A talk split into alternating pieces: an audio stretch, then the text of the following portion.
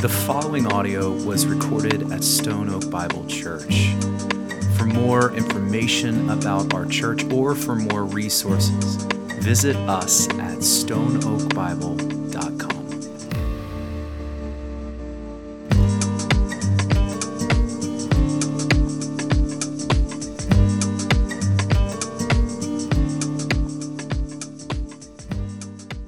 hope you have had a great morning. I want to wish you a happy Reformation Day. Uh, listen, I've said this before, I think it's worth saying again that Reformation Day is not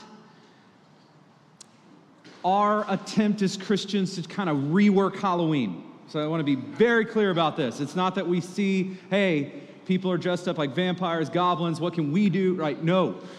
No. This day is a special day because it's a day that we get to celebrate, look back and celebrate a moment that really did change everything. We look back on this day and we celebrate the day when a bold and brash young uh, Catholic monk nailed his 95 theses to the door in Wittenberg, Germany. It was like a tweet that went viral.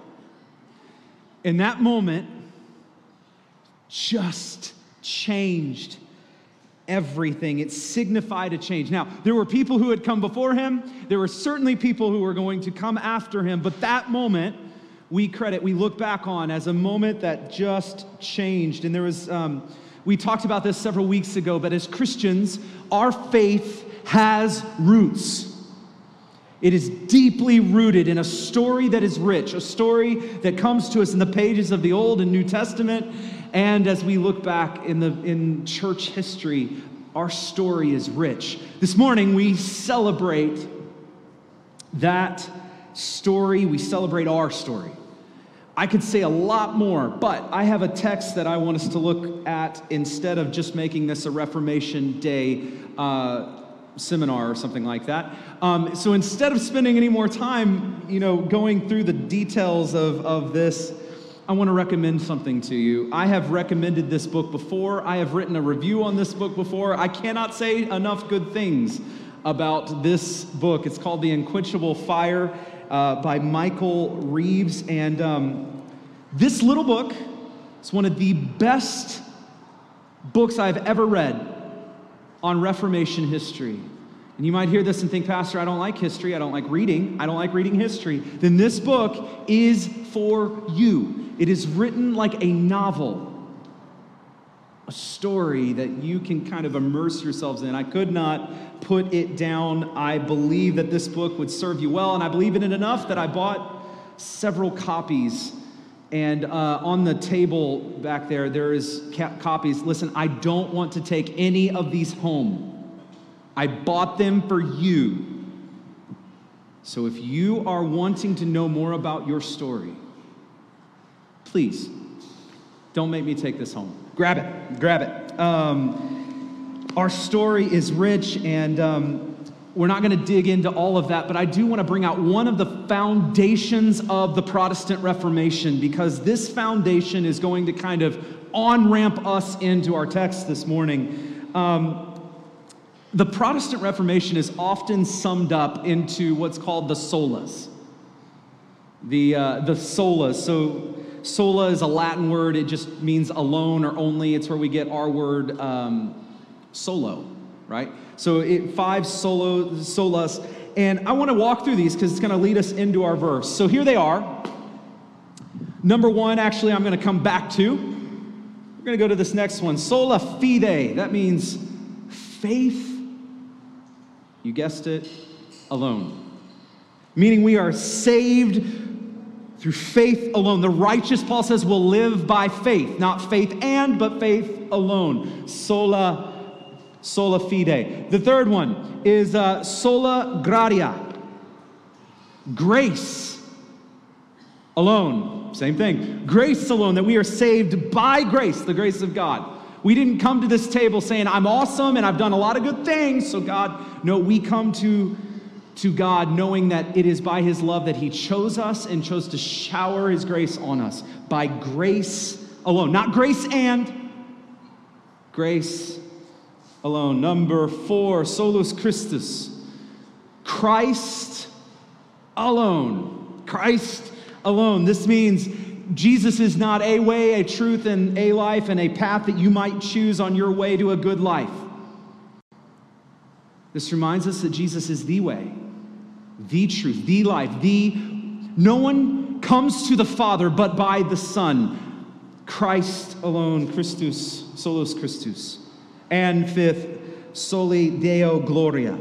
This is for the or to the glory of God alone.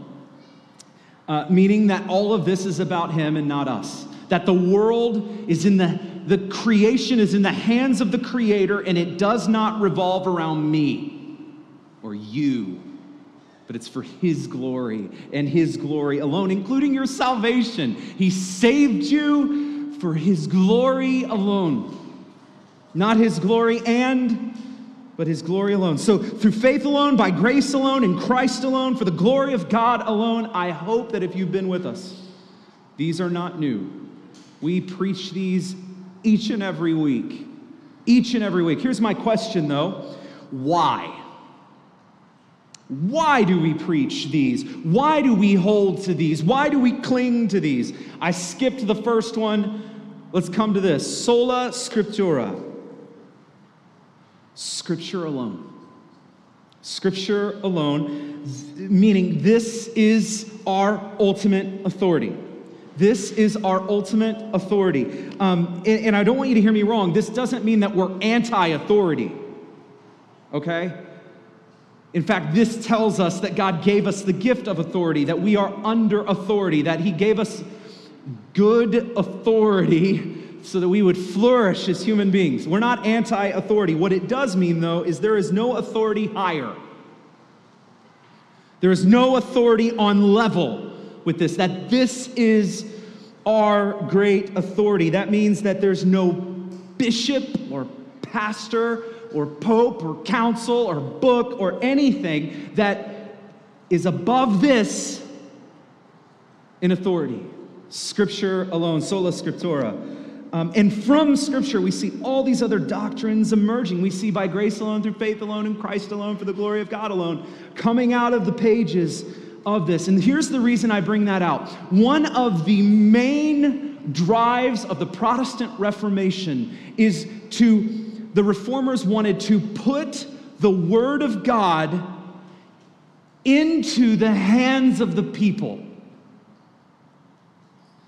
To put the Word of God into the hands of the people in their language for them to see, for them to understand. And, and for someone who has like a whole shelf full of Bibles, that blows my mind. But hear me, as we look at church history, it wasn't like that. This was revolutionary. This is this was crazy. And here's another thing it was dangerous.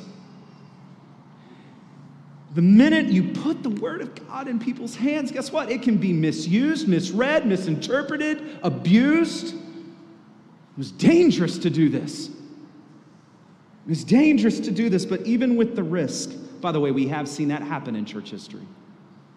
But even with the risk, it was well worth it to know that the Word of God was in the hands of His people in their language without the need of another mediator to translate it for them. This was at the heart of the Protestant Reformation, is this idea of, that has been called the priesthood of all believers. The priesthood of all believers, meaning there is no need for a mediator other than Christ now. No need. Christ alone. 1 Peter 2 says, You yourselves, like living stones, church, are being built up as a spiritual house to be a holy priesthood, to offer spiritual sacrifices acceptable to God through Jesus Christ. It's exactly what we looked at last week. We said, Present your bodies as a living sacrifice, holy and pleasing to God. How can we do that? Well, it's because, church, you have been made through the work of Jesus into a holy priesthood. That is, that is how. The Reforma- Reformation, and here's where we're going to get into our text here. The Reformation reminds us that you do not come to church in order to hear from the priest or the pastor or the bishop to be fed, filled, and to go home as normal, everyday, common people. The Reformation reminds us that our job is not to come and sit and spectate as certain people use their gifts for the church and others sit and spectate them as they use their gifts. The Reformation wanted to put the Word of God into the hands of people and remind us that we are the priests of God, given the Spirit of God, which is incredible. And I want to start us off with a quote. You might think that I was going to quote Martin Luther on a day like this, but I'm not. Instead, I'm going to quote a football coach named Bud Wilkinson. Uh, some of you might not be OU fans. That's all right. He was an OU coach. Forgive him. Um, but this quote was actually addressed to the President of the United States, JFK, in an attempt to get our nation's youth to not be so lazy. That's my summary. Um, here's the quote, though Football is 22 people on the field who need rest, and 22,000 people in the stands who need exercise. That's so, oh, that's so good. God help us, though, if this defines the church. God help us if this can be true about the church. That the masses who desperately need to exercise their gifts come and gather so they can hear from the few who are desperately in need of rest. I said, God, help us if this defines our church. The Reformation reminds us that the church is not meant to be like college game day, where, by the way, it's well beyond 22,000 now. This dates that quote. Where the masses come to watch a small number play and perform while we applaud, while we enjoy the show, and go home to live our lives. The Reformation reminds us this is not the church, that the Lord doesn't even have a bench. You're on the field. This text is going to remind us of this. And so the question we have to ask and answer is do you know what that means and do you know what that looks like? And with that, I want to invite you to open your Bibles with me to Romans 12. We're going to be in Romans 12, verses 3 through 8, and I want us to walk through this together because I believe in this text, Paul gives us a better vision for his church. And when I say church, I mean the church, I mean you. I mean me, I mean us. Gives us a better vision. In verse 3, he says, By grace, for by the grace given to me, I say to everyone among you, I want to pause there. Notice the word everyone. Notice he says, by grace, it's given to me to say to everyone, not just the professional Christians, the ones with the degrees, the one who have taken all the classes. He's not talking to the select few here. He says to say to everyone. And if you're wondering, Paul, are you talking to me? The question is, are you a follower of Jesus? If the answer is yes, then yes, He's talking to you, to everyone. He says, I say to everyone among you, not to think of himself more highly than he ought to think. it's a good reminder, but to think with sober judgment, each according to the measure of faith that God has assigned. So Paul starts with pride. He says, Don't be prideful. Arrogance, pride, cockiness, they have no place in the church. Why? Because we've all been given gifts, not based on us not based on anything having to do with us, but by the gift of God. When we are given a gift, we may absolutely boast in the goodness of that gift, but it is nonsense to boast that we got the gift. It's nonsense. We get that with gifts, but so often that's what we do in our when we, the gifts of God. And so Paul starts here with humility, calling out against pride, not thinking more highly than we ought to think. And then Paul is going to drop into this illustration that we are going to spend our entire morning with. And it's an illustration he uses all throughout the New Testament. And that is that he compares you with a body. He compares us as the church to a physical body. Listen to verses 4 through 6.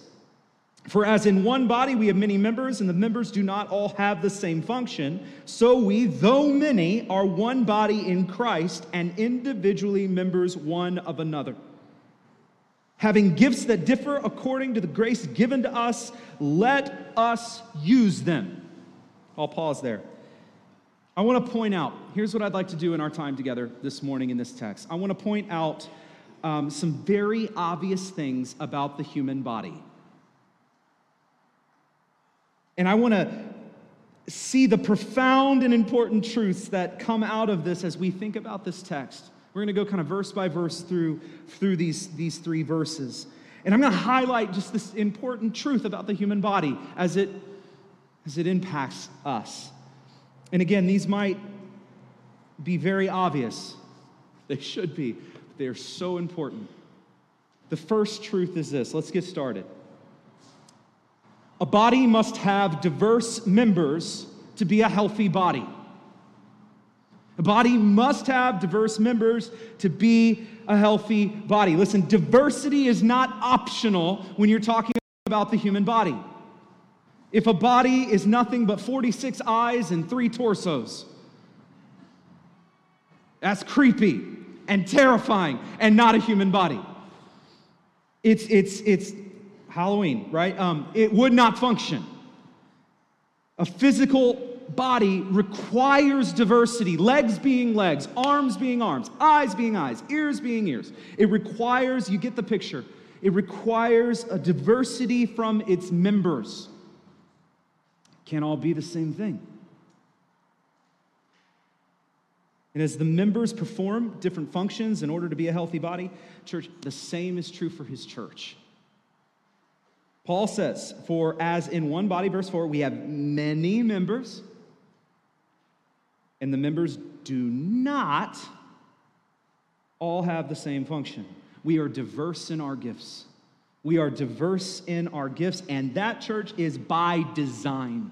I want to uh, uh, just have kind of an honest uh, pastor moment here for a bit. Um, in my experience as a pastor, and in my experience being on staff at churches, um, I have found that often when people are looking to kind of evaluate their church, is this the church for me?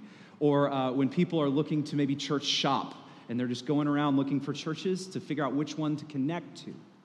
I have, I have often found that one of the major metrics that I see in people's minds is they look for churches that need them the least to determine if that church is for me.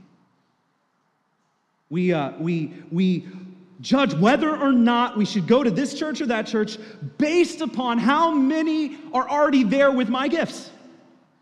That's the one for me. Um, let me give you a really, I could pick anything, but let me just take missions, show you how this kind of works. So uh, let's take missions. Let's say you show up and you think, oh man, this church needs help with missions. Like, oh man, in my heart, man, it is for missions. So, so, so, so, I need to find a church that has a thriving missions heart, and I need to find that church. This one's not it. I need to find a thriving missional church. What?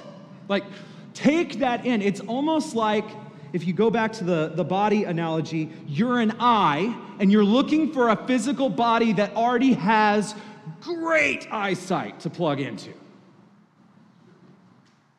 It's crazy. It's instead of looking for the body who needs an eye, who needs to see. This body can't see very well. This one can. I'm an eye, so I should go here. It doesn't make sense. It doesn't make sense, but that so often is what we can do. And I want to be very careful because I know there is a joy when we get to walk together with brothers and sisters that share our same passion. And, and but, but here's the here's the, the fact of this though. When you step in and start using your gifts in the church, it is contagious. And all of a sudden you look around and you have brothers and sisters beside you contagious, or another word is discipleship. So I get that. But hear me, we are diverse, and you're, you're here to be a part of that diversity. The, the strength of this church should never be my preaching, should never be our singing or our programs or our ministries. The strength of our church is you. It's you. It's us together, the priesthood of all believers. And can you just imagine, church, if we grabbed hold of that? That, that is the church that I want to be a part of. Now, um, I want to call out the obvious here before I move on to our next thing. Um, it's easy to look around and say, okay, I hear you, Pastor, but I don't preach. You don't want me to sing. I don't play an instrument, and I don't want to work with kids. So that means I'm done, right? That means that we're done. I, I, you don't have anything for me here. Um, anyone ever felt that? None of you are being honest right now. All right. Um, listen, a couple things with that. First, um, you might be called to serve the church in ways that are just incredibly unexpected. So, first thing, I want to say that did, if you were to have told me that I would be up here doing this, I would have said you are insane. I am an intensely shy kid growing up wanting to go to architecture and was perfectly happy doing that. If you were to have told me that I would be up here doing this, I would say you're insane. God likes to surprise people. He just does. He, he, he he likes it. He has a sense of humor, I think. Um, you might be here and you think, I don't really love kids. You don't want to say that out loud because it feels terrible to say that out loud, but let's just say, I don't really love kids and I don't know if I want to serve in kids. And, and then all of a sudden, I'm telling you, you look around and you're like, hold on though. A third of Stone Oak Bible Church is fifth grade or below. I have a heart to share the gospel, I have a heart to teach, and I have a heart to disciple and a third of our church are saying, please come do that. God might surprise you. So I don't want to miss that. God might surprise you, and when He does, it's great and scary. All right? That's the first thing. The second thing, though, is here. Hear me. Um, the vast majority of what Jesus calls us to be and do in here has nothing to do with stage or staff has nothing to do with what happens on this stage or what happens as a staff member. Nothing. Nothing. The vast majority of what he calls you to do is based on you using your gifts when we say you're dismissed. That's the way he has called us. You're called, I'll say it like this you're called into ministry, and I want that to sink in.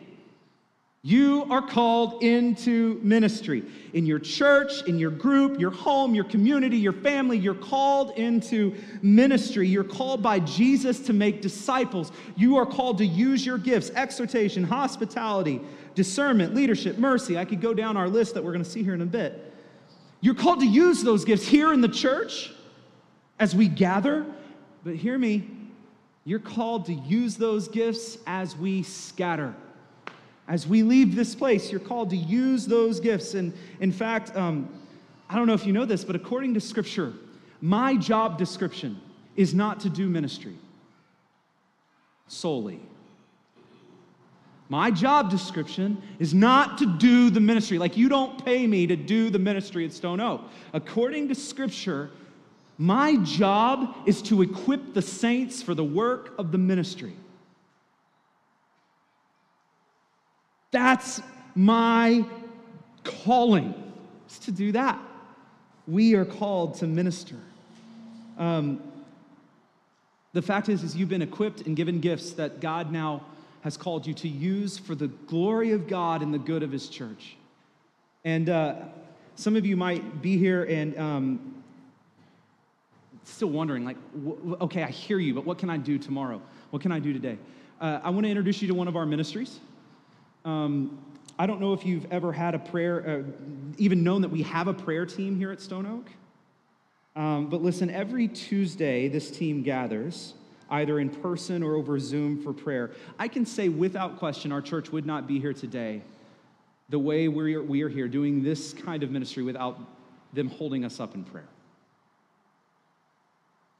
Every Sunday morning, they gather at 9 for prayer. Our gatherings would not be the same. I, I, in fact, I am convinced that if anyone thinks that I am an effective preacher, it's because I am prayed for.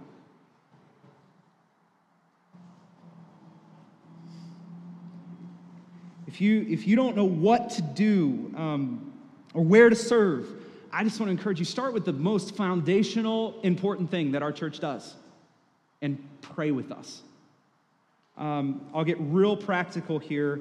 This upcoming Tuesday, I want to invite you to come to my living room and join us as a prayer team. We gather the first Tuesday of the month, and, and I would love to invite you to come and just pray with me.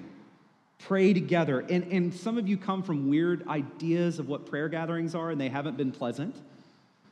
I just encourage you, I, it won't be weird, okay? That's the biggest hurdle. Um, won't be weird. We're, we're coming and we're going to pray together, and I want to invite you to either join us in person or if you, if you want to join virtually over Zoom. Um, but here's what I want you to do just if you're wanting to come, to text prayer to this number and what we'll do is we'll send you a link where you can register, and then all of the details and links and addresses uh, will be sent to you. But I want to encourage you to get involved because here's the truth we have different gifts, we are diverse and called as diverse people into a unified community in the body of, of Christ. God has placed you here. God has placed you here at Stone Oak Bible Church. Do you know how God has gifted you? Do you know how to use that gift for His glory? Did you know that our church would not be the same without you?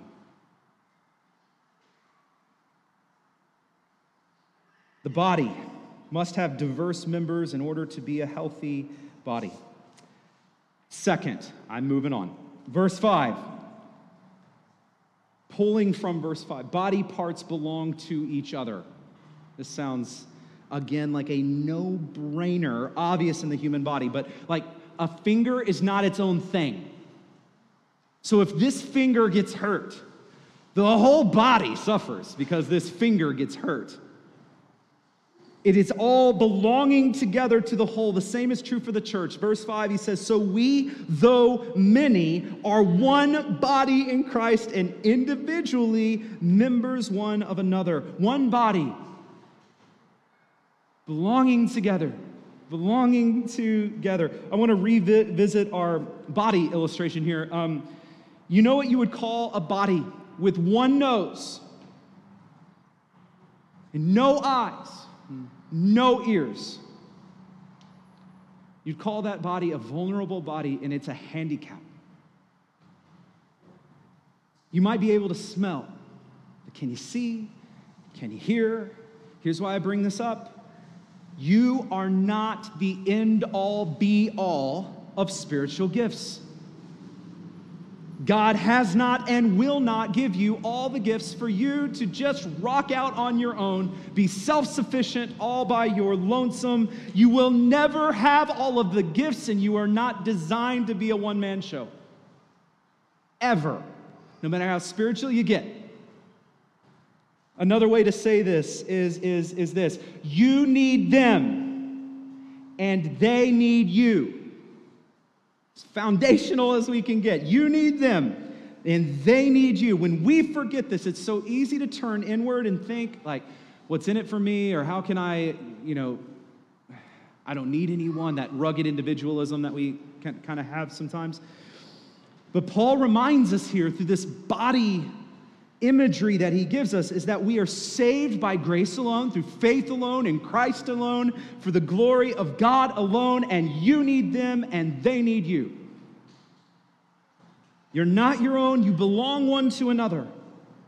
So, Paul is driving us to consider spiritual gifts. Here's my question um, Do you know your spiritual gift or gifts? You don't have to answer out loud. Do you know? The end of verse 6, Paul's going to name a few of them. Uh, in fact, he says, if prophecy in proportion to, your, to our faith, and service, if service in our serving, the one who teaches in his teaching, the one who exhorts in his exhortation, the one who contributes in generosity, the one who leads with zeal, and the one who does acts of mercy with cheerfulness. Paul lists a few things. Um, but I want you to hear two things with this. One is this is not an extensive list of the spiritual gifts. Uh, the spiritual gifts Paul deals with in three main passages in the New Testament, our text, and then two in 1 Corinthians. And in each of these times, in Romans 12, 6 through 8, 1 Corinthians 12, 4 through 11, and 1 Corinthians 12, 28, he lists out different lists. How dare him? In uh, Romans, we see prophecy, we see serving, teaching, encouraging, giving, leadership, and mercy. In 1 Corinthians 12, 4 through 11, I'm flying, but trust me, I got to go somewhere here. You have the word of wisdom and knowledge and faith, healing, miraculous powers, prophecy, distinguishing between spirits, speaking in tongues, interpretation of tongues.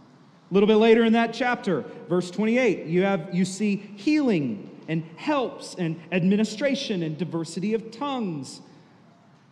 You notice, though, none of these lists are the same because they are not exhaustive and they weren't meant to be. God's word does not give us uh, here is an exhaustive list of the spiritual gifts, here's how you practice them, and here's their limitations. He doesn't give us this. But the word of God is very clear on what Paul is driving us to see, and it's this God has gifted his church with gifts to be used in his church. That's what's clear. Paul's not in, intending to give us an exhaustive list. And, but the, the second thing I want us to see here before we move is that Paul is driving toward motive. That's why he starts out with pride right at the beginning. But he's calling us to worship through our gifts, that they are for them, not us.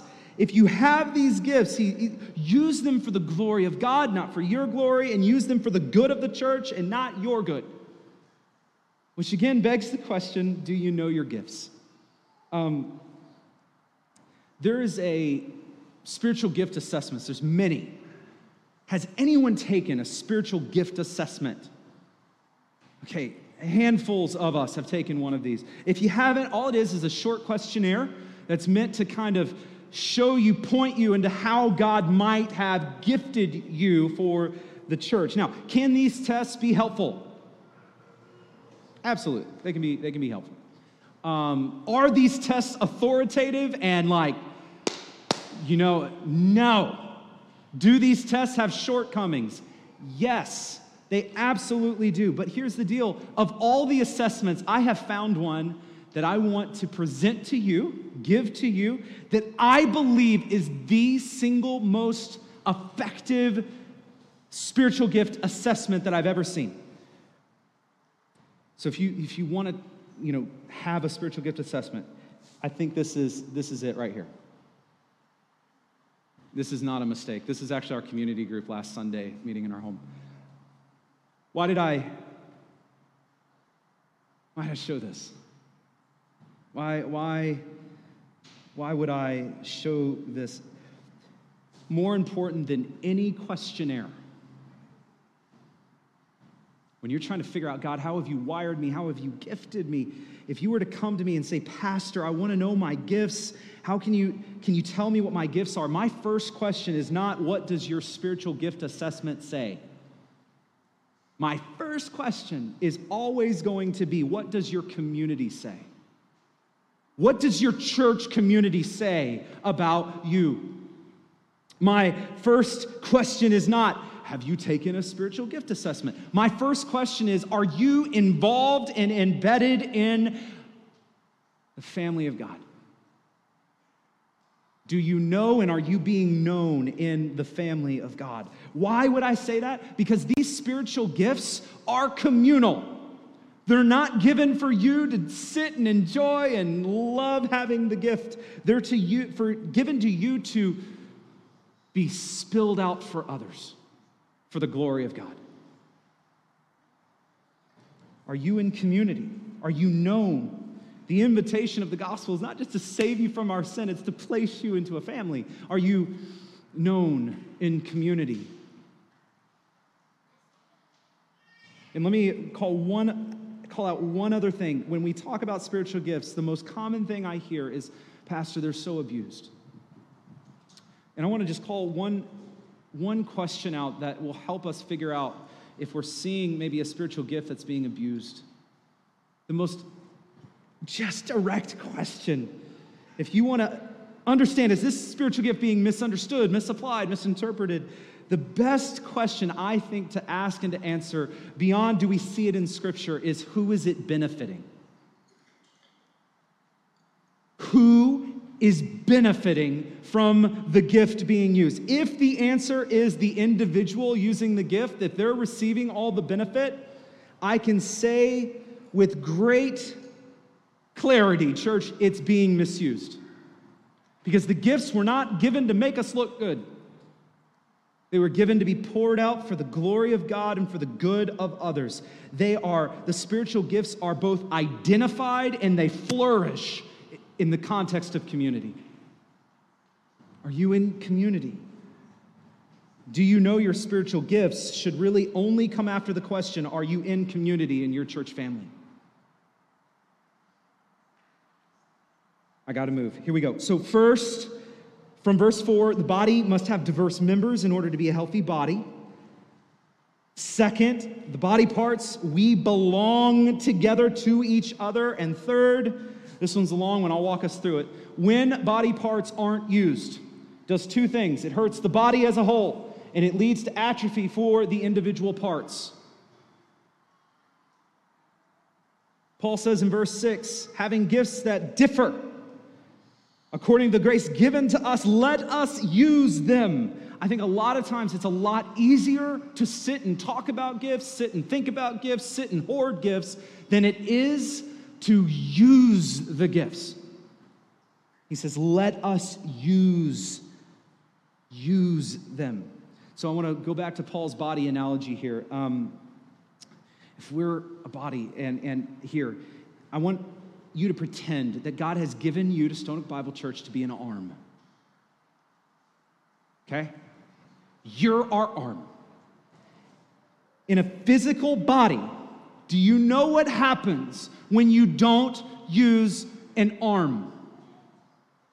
Well, does two things. It hurts the body as a whole because the body doesn't function as it was designed to function. But the second thing is it hurts that arm specifically. It withers away. It, it, it, it withers. Church, in so many ways, this is my fear for the American church that far too many are watching far too few use their gifts.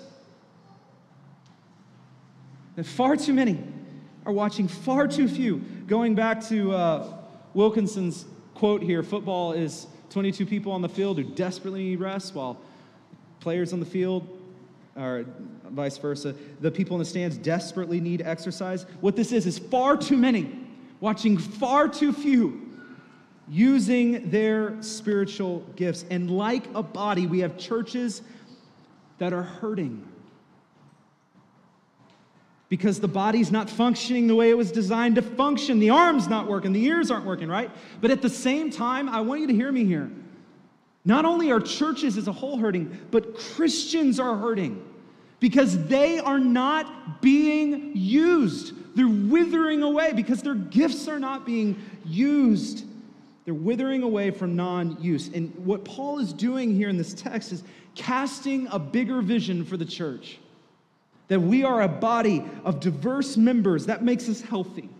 That we are a body and all of our parts belong to each other, and, and when our parts aren't being used, it hurts us as a whole and it hurts us individually as, as we don't function the way God's created us to function.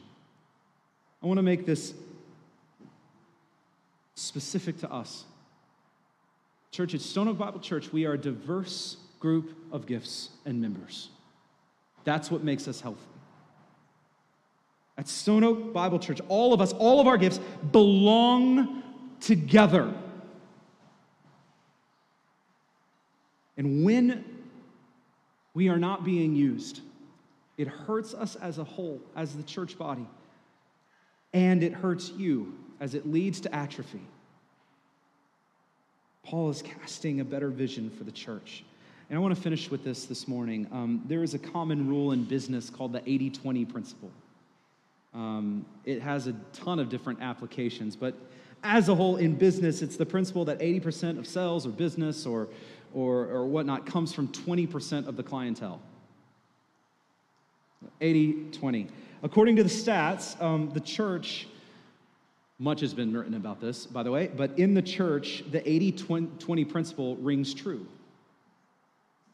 And what I mean by this is, as a whole, as the surveys look at congregations across the nation, it appears that 80% of ministry is done by 20% of the, of the people. 80% is done by the 20. That means in serving and giving and community, in involvement beyond just spectating, 80% comes from 20. I got to tell you, church, Paul is speaking directly to this. Just as the reformers desired to put the word of God back into the hands of people, this morning, I, the, Paul, what he's doing is he's putting the ministry back into the hands of the people. He's putting the ministry back into the hands of people. And this is Paul's vision for his church. For our church, that we would be spilled out for others for the glory of our God alone.